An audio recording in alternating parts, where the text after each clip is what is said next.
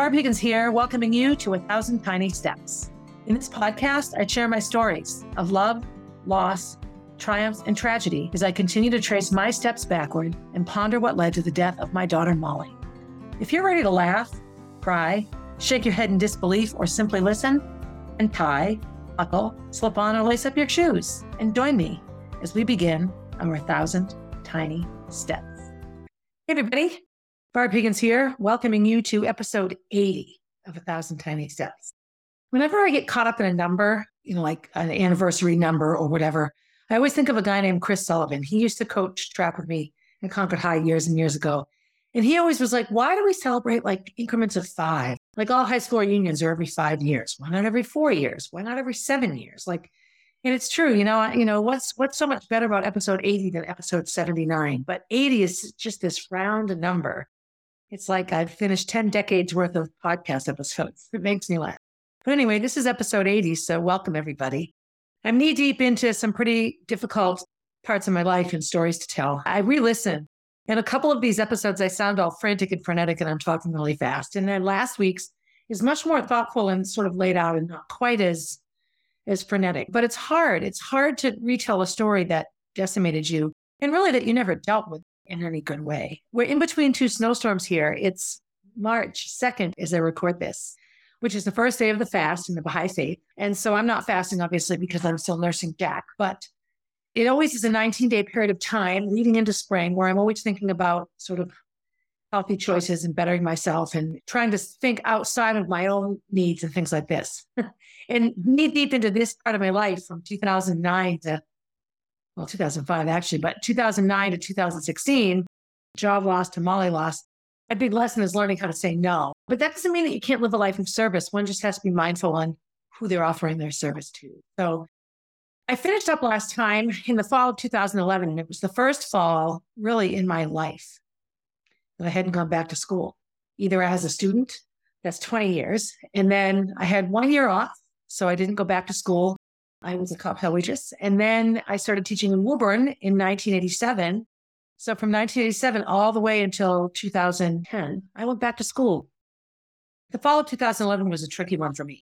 Things were also extremely strained with Roy, although so much of the legal stuff and the fallout, both of the treatment of him and his divorce, treatment of me and my exit from the school district, kept us both very busy with sort of legal activities and things. So when I look back now on how did I spend all these years living this double life, like how and why, I realized there was so much more to it than just some scandalous relationship. When I think of the best of Roy, I think that he loved me and that he had some need to be with me and wanted me in his life. And then at other times, I just think, I don't know. And I know for me, it was a very panicky, please don't leave, please don't leave, please don't leave. And there are times in my life I still feel that way. All these years later, Molly's death, separating, Roy and I spent a lot of time together, reconnecting after Molly's death, talking and meeting for dinner and spending time together. And no one knows about that. And it wasn't like, oh, let's restart this big love affair. At least he made it very clear that would never happen. I don't know that I would have done that either. I wanted Jack and I had Jack and I was supposed to have Jack. I have this family, Jack's dad is Kenney and his sister is Gracie and his mother is me. And whatever Jack's purpose is here, that's much more important than whatever trauma bond I might have with Roy. But I feel that I have to be transparent and honest in telling this story. I can't leave out parts that are difficult because then I'm just lying. And then I'm telling history with an agenda that defies truth. That makes sense. One of my favorite conversations was with a history professor and somebody asked him, what do you think of stories people share? Because history, every history book is somebody telling a story of what they remember of an event. And a history student, he's getting a PhD in history, said, it's not what they say, it's why they're telling it. Like, why are you telling the story? What's your motive? And so that's been very, very, very forefront in the process of this, because I do not want it to come across as something vindictive slaying of people. Everything I'm talking about, you can Google and read. I'm not giving any new information except the nature of my relationship with Roy, which I was very unwilling to share with the Concord Monitor and write about in Patch and all of that. This is my podcast and my voice, and I can share what I want here. And people can listen or not listen. So that's the one piece of this story that you won't find if you Google it. although the monitor did a very good job of setting the stage for leading speculation among the citizens of Concord. The fall of 2011, I'm sad. I remember Robin, right around the first day of school, right when I found out about my neighbors hating me and telling me that they wouldn't work with me in road races. It was just this bizarre thing. And Robin took me to Smile Yoga, and it was like laugh yoga. It was laugh yoga, and it was in this building called the Smile Building. And you just looked at each other and fake laugh, and then we laughed and laughed. Robin and I had no trouble laughing. In my last episode, I talked about meeting Robin sort of in the spring, almost summer of 2011. And then we didn't really connect or anything, but she did offer me a job. And so I went and started working at Flips. And they had just opened another part of their business called Jumps. And it was all these inflatables. It's a blast. Kids loved it. So they have this big gymnastics gym and a competitive gymnastics team and, toddler programs and everything. So I started working there, and I taught some baby classes. I went in the mornings with her. And then she would always typically have to stay and do, a lot of the cleaning and all that. And so by hiring me to do it, she could go and get other things done. That really is a family business. I had a lot of alone time there, and that was hard on me because I just thought I should be in a classroom. A year ago from now, I was in the classroom. 2 years ago from now, I thought I would teach for another 20 years. And so that was a difficult time. One of my biggest athletes, when I say biggest, the biggest in my life was a girl named Skye. She ran for me. She was an incredible athlete.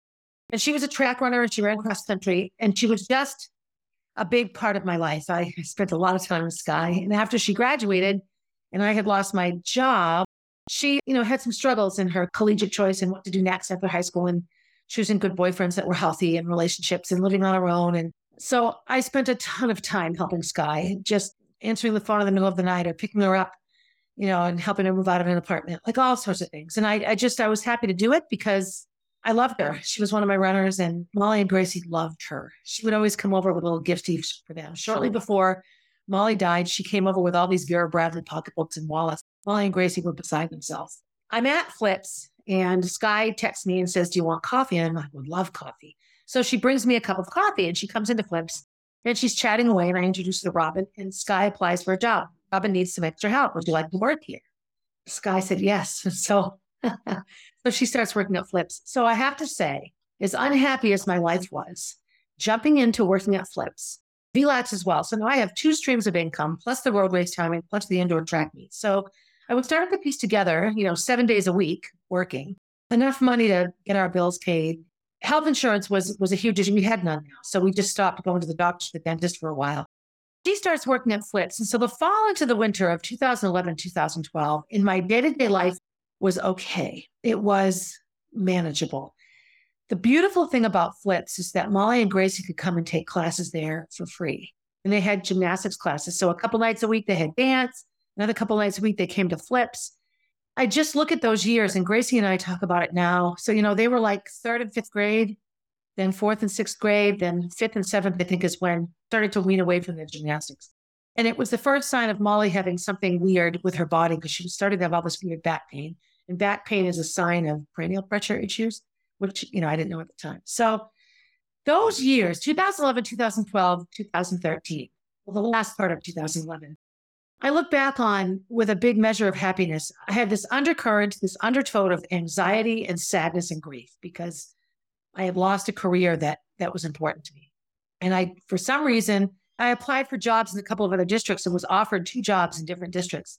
And I said no, and I had this fear of committing myself to another school district. And I regret that now because I do believe those little choices, so much of my motivation behind my choices was leaving myself flexible and open for Roy. Because if I were working full-time again, I'm busy all the time, when would we ever see each other? And he would leave me.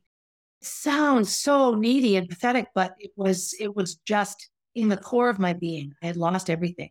I was humiliated. I was a pariah in Concord. So the Flips piece was incredibly helpful because I'm working with kids, and little kids loved me, and the parents loved me, and most of the people I met didn't give two hoots about the Concord School District, so it worked out fine.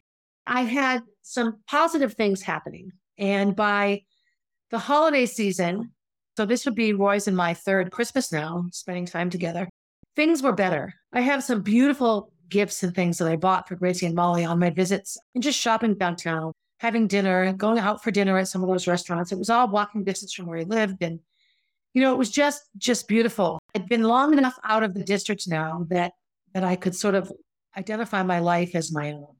Roy and I also, our times together were much more planned out. He was still coming to New Hampshire to visit Morgan. Roy couldn't take her to his house yet. Like, it was still visitation centers or coming to Concord and meeting at the visitation center and driving around. It was convenient because then he would work it, so we would spend time together. I remember one time running with Skye, actually. We were out running together. And the visitation center was right there at the time. And we're running by and a car drives in front of us, and it was Amy. And I'm like, oh my gosh. And then of course there's Roy's car there. And so we just quickly turned around and went back to the high school because I just didn't want to be accused of, stalking or whatever. It was one of those horrible coincidences. That school year, 2011, 2012, Roy still had enough reasons to be in Concord or around Concord that we could still see one another relatively easily up here. We'd go for dinner, we'd go to a bed and breakfast or these kinds of things. We would just figure out ways to spend time together. And, as romantic as a lot of our time together was, it was also a lot of time trying to hold the school district accountable for what they did to me and trying to hold the legal system, family court accountable for what Roy's divorce did to him. And so, again, this is where I sort of felt like I was being helpful. We were looking into not letting other people get treated the way we did. I remember Roy wanted to write a book called Crazy Wives, Crazy or something like that. And he had actually started it. But that's the level he was at. Like, he was really, really just, blown away by all that had happened to him. The house had sold, that I remember.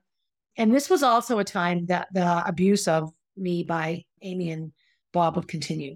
I can remember driving home from Conquer Dance Academy once. It was probably 2012, maybe even 2013, but it's an example of what would happen. Roy would get an email from Bob, this nasty email saying horrible things. Roy's mom passed away when he was married to Amy, and Bob would say these terrible things about Roy's mother. Like, she's dead. Good Lord. Why would you insult somebody's passed away mother? That's just classless. And there was one really nasty, nasty threatening email. And in that email, he warned me to look out for myself. Tell your little girlfriend to look out for herself and her kids. Really, really scared me. It scared me unbelievably. I would get these threatening, emails, or the voicemail stopped. But Robert called Kenney at work. He just had this vicious, vicious, anger at me that I could not understand. And I couldn't understand what was fueling it. Obviously it was Amy fueling it. And if I had to be like all detective about it, Amy was very, very good at facilitating people to do things that she wanted them to do. And then she didn't have to take blame. So when we had the restraining order piece, she hadn't sent the emails to me. He had. The worst thing that he did, and this actually got me a restraining order as well as Roy. He was included in it because so much of it was against us. He wrote an article, like a nasty letter to the Concord Monitor, created a fake email. And he wrote this something I would never say. It was just, had they printed it as coming from me, it would have humiliated me. It would have been very embarrassing and caused me trouble in the school board. Fortunately, a reporter from the Monitor reached out and said, hey, can you call me about the email you just sent? And I said, I didn't send an email. What are you talking about? She calls me and she forwards me the email. And I said, no, my email address is this. This was not written by me. And so I hired a technically savvy person to search the IP address of this email. And the IP address came up, it pinged two towers. There were two emails sent both to Roy and to me from Robert. The IP addresses were the same. Both of those cell towers were within a half a mile of the business that Robert worked for. And so I had evidence. So when we would go to these restraining orders, typically Robert would stand up and just talk about everything bad I had done in my life. Like, she's a liar and she cheats on people and, nothing to do with him. He's just up there sort of slandering me as a human being. And so then when I gave the evidence and said, look, the statute says I fear for my safety. Here's an email saying I need to watch out. And he just sent a fake email to the newspaper. I was granted a restraining order. All of these things happened between 2011 and say 2013, ongoing battle for me. So that was the hard side of my life. And that was the connection to Roy piece still. A lot of our connections were spending time at the courthouse, spending time at all these different places, in all these different things, trying to get justice. It was during this time that Roy went after Chris Rath. And I remember that garnered quite a bit of press coverage. And he actually was allowed to question Chris Rath. And he was upset that he didn't know ahead of time he could do it. And I was on the school board at this time, of course.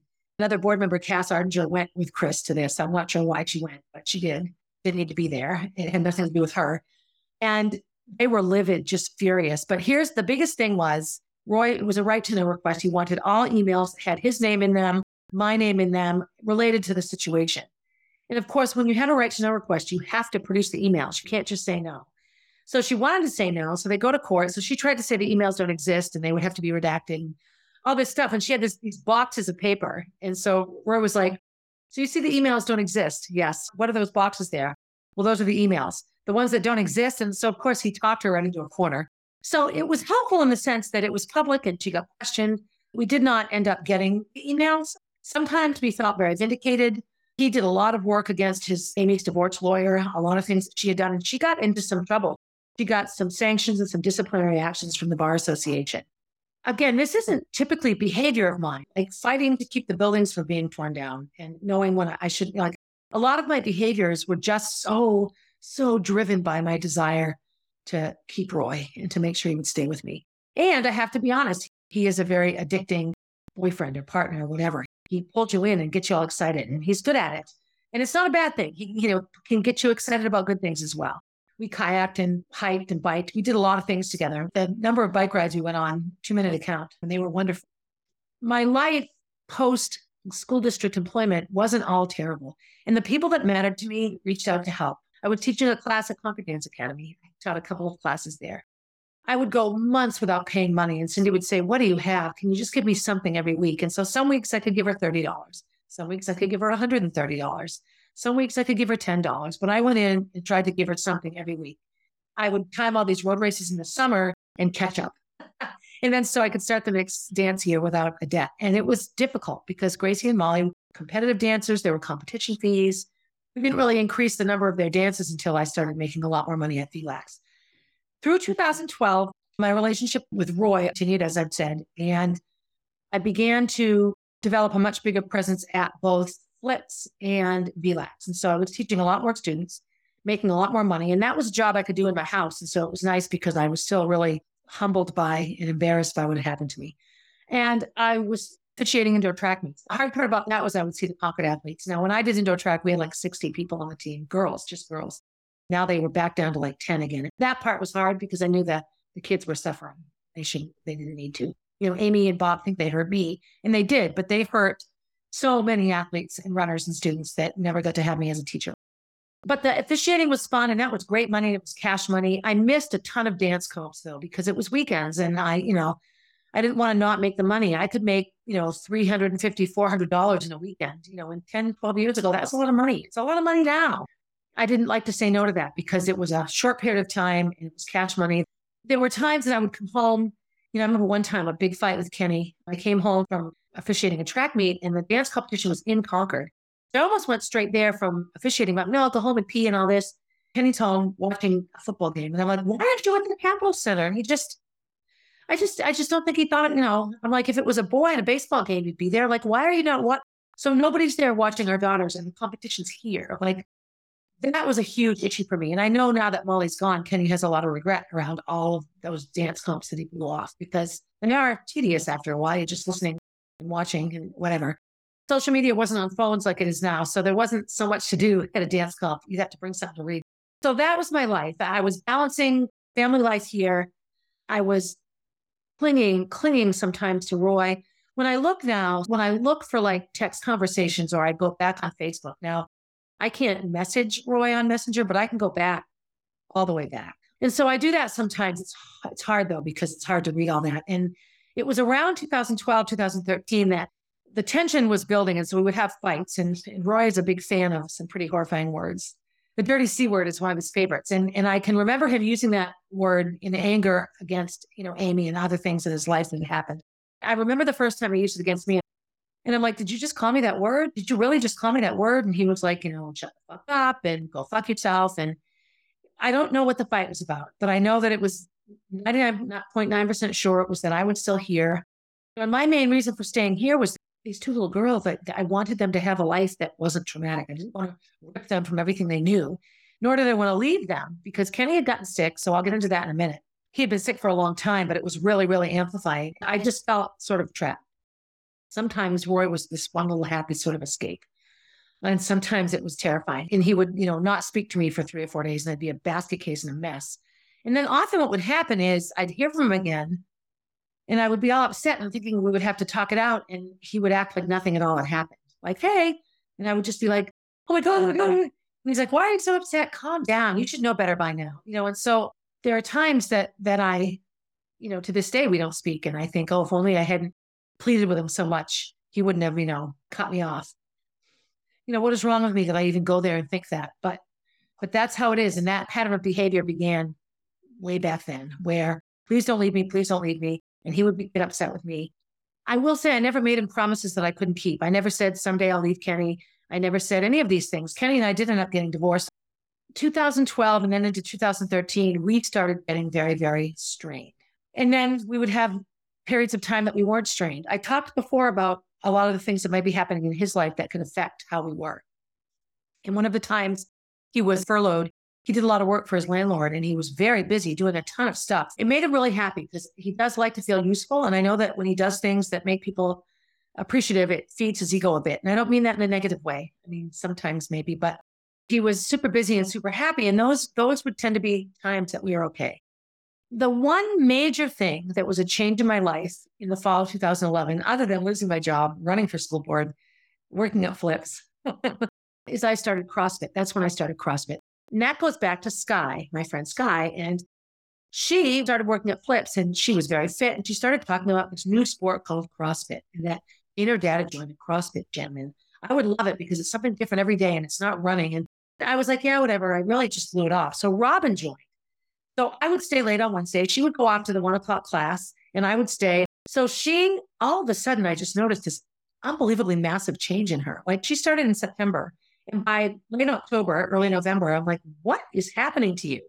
And in those 2 months, like the neck, the thinner, the muscle, it was dramatic. So I'm like, all right, fine, I'll go watch a class. And so I went and watched a class. I sat on a big stack of tires in this nasty looking gym and I watched a class. And so the coach and owner at that time was John Farwell and Brad Newberry, although he wasn't there that day. And I said, all right, I want to join. Here's my credit card. And John looked at me like, well, you have to do the training. You can't just join. And I'm like, I can do all of this. I was a Division I All-American. I was just so full of myself. He said, okay, well, let's try a month and see what happens. The rest is history. I went the next day and then I started going just 3 days a week. And it was life-changing for a million things. I had put on a lot of weight. I weighed about 147. Like I'm 143 right now and I feel pretty good about it. But back then I weighed 130 forever. You know, I just never gained weight. Even after having babies, I got back to 130 and that's what I weighed. I went from 147 to like 127 from November 17th to like January 6th or 7th. I remember people thought I was sick.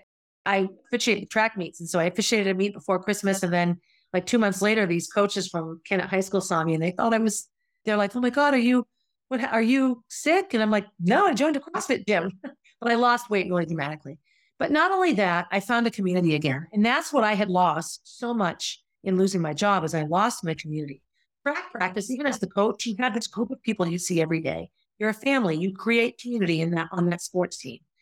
And in your classroom, you know, I'm a teacher, but you see those kids, you know, for 9 straight weeks, I would see the same 100 kids and then a new set. So it was this constant interaction and community. And so CrossFit became that in my life. I loved it. You show up, someone else decides your workout. They explain how to do it. They warm you up, you do the workout and you go home. It takes away all the thinking, you know, I have to go do this. I loved going to CrossFit. So in my whole life was now CrossFit and Robin. So CrossFit, Flips, and Robin all the time. And then I would squeeze the VLAX in around everything else, which wasn't difficult. I mean, you know, I had my VLAX days and my Flips days. But it also brought Gracie and Molly into my life. The one majorly positive thing about losing my job is that I had unlimited time and opportunity to be with Gracie and Molly in their school activities. I just loved the fact that I could be with them so much. And Gracie and I talk about that a lot too. I'm really sad. I'm like, I'm getting a knot in my stomach now as I talk about it because it makes me miss Molly. Oh, breathe. So I'm sorry. Those times were just as stressful as it was. I thought the worst thing that could ever happen to me had happened, that I lost my job, but I was okay. I was fit. I was in shape. I started competing in CrossFit competitions. I was successful. I had this thing and I had this friend. And Robin, I look at it now and a lot of it's the same sort of love bombing and idealization. We were together all the time. We did social things on the weekends. We did sleepovers at Flips. We had so much fun. We really did. I don't know that I would have been okay for 2012 and 2013 if it weren't for Robin. I do remember a friend of mine, a dance mom, sending me a private message and just saying, just be careful because once she's sort of done, she'll change her mind, create a reason to hate you and never talk to you again. And of course, that was a very similar pattern to Roy, who, I mean, he doesn't talk to me now. It's been almost 2 years, but he would withdraw, like, I'm out of here. And then just not answer his phone, not tell me where he was, unfriend me on Facebook, like this pattern of behavior. And that was sort of the punishment. If I was out of line, he would just disappear. So the thought that Robin might be this way weighed on me heavy. And so, of course, I went out of my way to just always be exactly what she wanted me to be. And it wasn't hard, quite honestly. She was really good at getting groups of people together. We had some of my funnest memories, some of my happiest Facebook posts are from time spent with her. And the hard part, I guess, too, in having these people in your life, like so much of my history with Roy was on Facebook, and he went back and erased everything. I do know that Facebook data is forever. Even if you erase it, it's not erased. I could buy my Facebook data all the way back to when I joined Facebook. And there's a part of me that would love to do that, just because to just be sort of cut off like that and just disappear. I have jobs that are getting better. I have tons of time with Gracie and Molly. I have a relationship with Roy that, as drama-filled and up and down as it is, has developed consistency and a bit of predictability. I have this sport that isn't running that brings me as much joy, if not more, than running ever did. So all of these things were good. So the remaining piece was Kenney. And so we still had some significant financial issues that were mind-boggling and could have decimated us. It was in 2013 that we split up the bills and we did what we could. And he was in charge of the mortgage, and his kids were in college, and he started paying college instead of the mortgage. And that was his thing to take care of. That was it. That was his one payment. And then I had to pay everything else. And so all of a sudden I opened the newspaper and there's a picture of our house and it says public auction Sunday. And this was like Wednesday. So I take the newspaper to Kenney and I'm like, what the heck? He goes, oh, don't worry. I'll talk to them. And I'm like, Kenney, there's no talking. The only way out of this is that we pay off what we owe. What do we owe? So we owed like $13,000. We had no money. So I got on Facebook, my Jeep is for sale. Tell me what you'll give me. I just was trying to raise this money. So I have two people in my life, my friend Jack and my sister Martha, who lent me the money. There was no electronic payments either. I had to mail it, like overnight mail it. And it was like a Friday. And it was, I was just, oh my God, I was just horrified. It was the most horrible thing ever. And so obviously we didn't lose the house. But this was one of the things that kept me here, is that I knew that if I left, all of this would disappear. And maybe it's just a house and a match could burn it to the ground, but it's Gracie and Molly's home. And it was what I wanted for them. I had such a traumatic childhood. I didn't want theirs to be traumatic. And I was doing all these things that were going to bring trauma in, by getting involved with his family and staying connected to Roy. The other piece of Kenney is that he was not well. He got very sick. So I was at Concord Dance Academy one night and my phone rings and it's Katie, his oldest daughter. And so I realized, I'm like, why is she calling me? So she says that she's at the hospital. She had taken him to the ER. So what happened is Kenney came home and he wasn't okay. His kidneys were in rough shape. And he came home and he went and lay down in bed. And my mother was downstairs with the girls and he was calling her for help. Help, Sharon, help. And she slammed the door saying, don't wake up your daddy. He's sleeping. So now he's upstairs and he's in so much pain he can't move.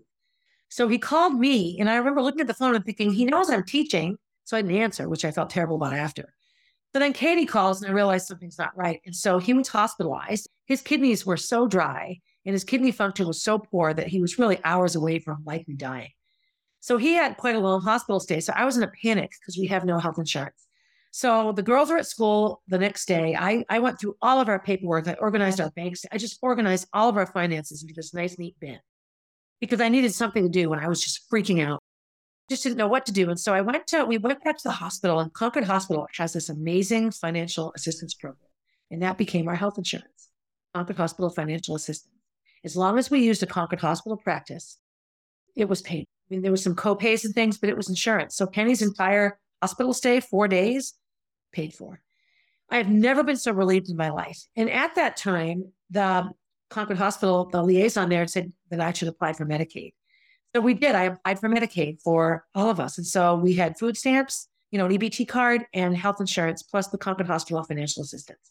So for the next, really up until Molly died, we had that insurance. But the medical insurance piece, especially for Gracie and Molly, covered completely. Kenney's kidney disease qualified him for a lot of kidney foundation help and Medicare, or disability rather.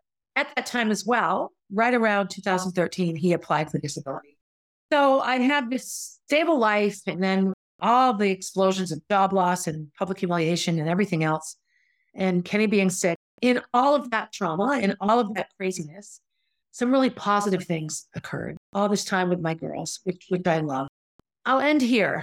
That was, 2011 to all of 2012 and 2013 into sort of the fall of 2013. I became very, very stable and situated in spending a lot of time with Robin, working at Flips, working at VLAX, getting an increasing number of students at VLAX, timing road races, officiating track meets. I had put together a life for myself that paid for everything I did. I also was a competitive tap dancer. It was another way to spend time with Gracie and Molly. And I'm not quite sure why I gave that up, but I did. And I really regretted it because it could have been helpful through the years right after Molly died, just maintaining that connection with Concord Dance. Sort of the momentum from all the things that happened that connected Roy and I together, Amy and Bob and the divorce, and then the job loss and Chris Rath and all of that and the legal stuff, it really bound us together and it gave us a focus and sort of a reason to stay together, even though the logistics of the relationship weren't good, and it wasn't good. It was wonderful. Let me just be clear. It's hard for me to say that because I married Kenney thinking he was the love of my life. The whirlwind of things that led me into this reality. I think a lot in the car. I drive a lot right now. When Jack is asleep, sometimes I listen to music or a podcast, and sometimes I just think. And I just think, how did that happen? How did it happen? How did I go from A to Q? It's so quickly. So anyway, thank you for listening. I really do appreciate it. I'm doing a lot of Facebook Lives now, especially through the month of March. 1% habit changes each day, a 1% change in a habit. So I'm on day 2. This is the month of March for me. So day 1 is reflective, prayerful moments, a handful a day. I'm not going to make myself do a number. Just do it. Just introduce. That's a Baha'i 1-word prayer. So that. And then my 1% change for today is water. Just drink more water. Like when I walk by a faucet, drink of water. So I have little cups all around my house and water bottles full of water stashed everywhere. So I'm never in a room without a water bottle. So as always, be good to yourself. Choose a 1% change in your life that could have 1,000% positive effect. Be good to someone else. Small favors sometimes also give the biggest hugs. And as always, have a good day, everybody. Hey, thanks for listening and for supporting the podcast. Feel free to leave a review and to share my stories with your friends. Please reach out with your own stories. I love connecting with my listeners. If you want to see what I'm up to next, you can find me on Instagram at barb_444, on Facebook as Barb Higgins, and at my website, 1000tinysteps.com. And while you're there, sign up for my newsletter, a weekly way to find out what's up in the life of Barb Higgins.